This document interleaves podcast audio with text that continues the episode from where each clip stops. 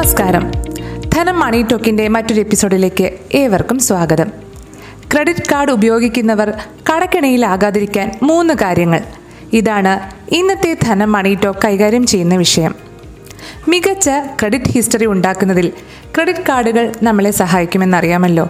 എന്നാൽ സൂക്ഷിച്ച് ഉപയോഗിച്ചില്ലെങ്കിൽ വിപരീത ഫലം ചെയ്യുകയും ചെയ്യും. നിങ്ങൾ വായ്പയ്ക്കായി അപേക്ഷിക്കുമ്പോൾ മാത്രമല്ല ചിലപ്പോൾ ഒരു വീട് വാടകയ്ക്ക് എടുക്കുമ്പോഴോ അല്ലെങ്കിൽ പുതിയതായി ജോലിക്ക് അപേക്ഷിക്കുമ്പോഴോ ഒക്കെ ക്രെഡിറ്റ് കാർഡിന്റെ ഹിസ്റ്ററി പരിശോധിക്കപ്പെട്ടേക്കാം. ഏറെ സൗകര്യപ്രദമാണ് ക്രെഡിറ്റ് കാർഡ് എങ്കിലും നിങ്ങളുടെ ചെലവുകളെക്കുറിച്ചുള്ള ചിത്രവും ഇത് നൽകുന്നുണ്ട്. ക്രെഡിറ്റ് കാർഡ് ഉപയോഗിക്കുമ്പോൾ ശ്രദ്ധിച്ചില്ലെങ്കിൽ ക്രെഡിറ്റ് സ്കോറിനെ ബാധിക്കുമെന്ന കാര്യത്തിൽ സംശയമില്ല.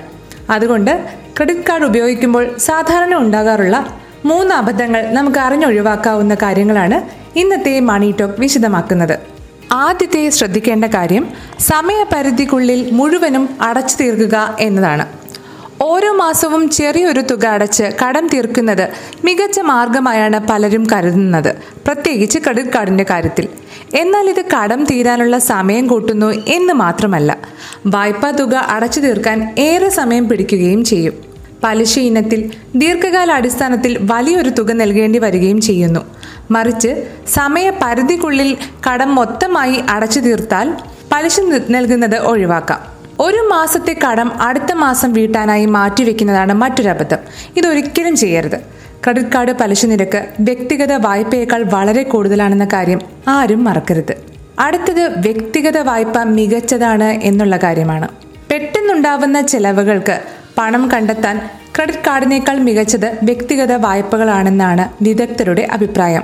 ഇതൊന്നുമല്ലെങ്കിൽ നിങ്ങൾക്ക് ഗോൾഡ് ലോണിനെ ആശ്രയിക്കാവുന്നതാണ്. വായ്പ ഉപഭോഗ അനുപാതം ഒരു പരിധിയിൽ കൂടുന്നത് നല്ലതല്ല ഒരു വ്യക്തിക്കും. ഓരോ തവണയും സ്ഥാപനം അനുവദിച്ച വായ്പാ പരിധി കടക്കുമ്പോഴും നിങ്ങളുടെ ക്രെഡിറ്റ് സ്കോറിനെ അത് ബാധിച്ചുകൊണ്ടേയിരിക്കും.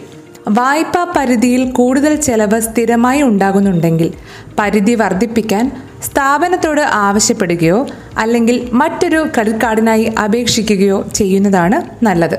നിങ്ങൾ നിത്യ ചെലവുകൾക്കായി ക്രെഡിറ്റ് കാർഡിനെ ആശ്രയിക്കുകയാണെങ്കിൽ ഓരോ മാസത്തിലും കൃത്യമായ ബജറ്റ് നിശ്ചയിച്ച് മാത്രം മുന്നോട്ട് പോകുക.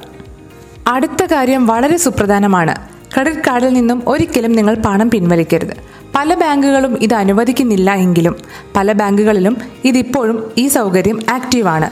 എന്നാൽ നിങ്ങൾ ഒരിക്കലും ഈ അബദ്ധത്തിൽ ചെന്ന് ചാടരുത്. ക്രെഡിറ്റ് കാർഡ് ഉപയോഗിച്ച് പണം പിൻവലിക്കുക എന്ന അബദ്ധം ചെയ്താൽ ഒരാൾ പിൻവലിക്കുന്ന തുകയ്ക്ക് അനുസരിച്ച് മിക്ക ബാങ്കുകളും അഡ്വാൻസ് ഫീസായി അൻപത് ശതമാനം ആ തുകയുടെ അൻപത് ശതമാനം വരെ ഈടാക്കാറുണ്ട്. എടുത്ത പണം തിരിച്ചടയ്ക്കുന്നത് വരെ ഈ ഫീസ് നൽകിക്കൊണ്ടേയിരിക്കണം. അതുകൊണ്ട് മറ്റെല്ലാ വഴികളും അടഞ്ഞാൽ മാത്രമേ പണം പിൻവലിക്കാവൂ. അതേസമയം കൃത്യമായി പണമടച്ച് ബുദ്ധിപൂർവം ഉപയോഗിച്ചാൽ ഏറെ നേട്ടവും നൽകും നിങ്ങളുടെ ഈ ക്രെഡിറ്റ് കാർഡ് എന്ന സംഭവം. റിവാർഡ് പോയിന്റ് ക്യാഷ് ബാക്ക് പലിശരഹിത ഇ എം ഐ തുടങ്ങിയ സൗകര്യങ്ങൾ ഇതിന്റെ ഉദാഹരണമാണ്. മാത്രമല്ല മികച്ച ക്രെഡിറ്റ് സ്കോറും നിങ്ങൾക്ക് വർദ്ധിപ്പിക്കാം. ഇതോടെ ഇന്നത്തെ മണി ടോക്ക് പൂർണമാകുകയാണ്. മണി ടോക്കിനെ കുറിച്ചുള്ള നിങ്ങളുടെ വിലപ്പെട്ട അഭിപ്രായങ്ങളും നിർദ്ദേശങ്ങളും ഞങ്ങളെ അറിയിക്കുക. ഷെയർ ചെയ്യാനും മറക്കരുത്. this is Rakhi Parvathy signing off നന്ദി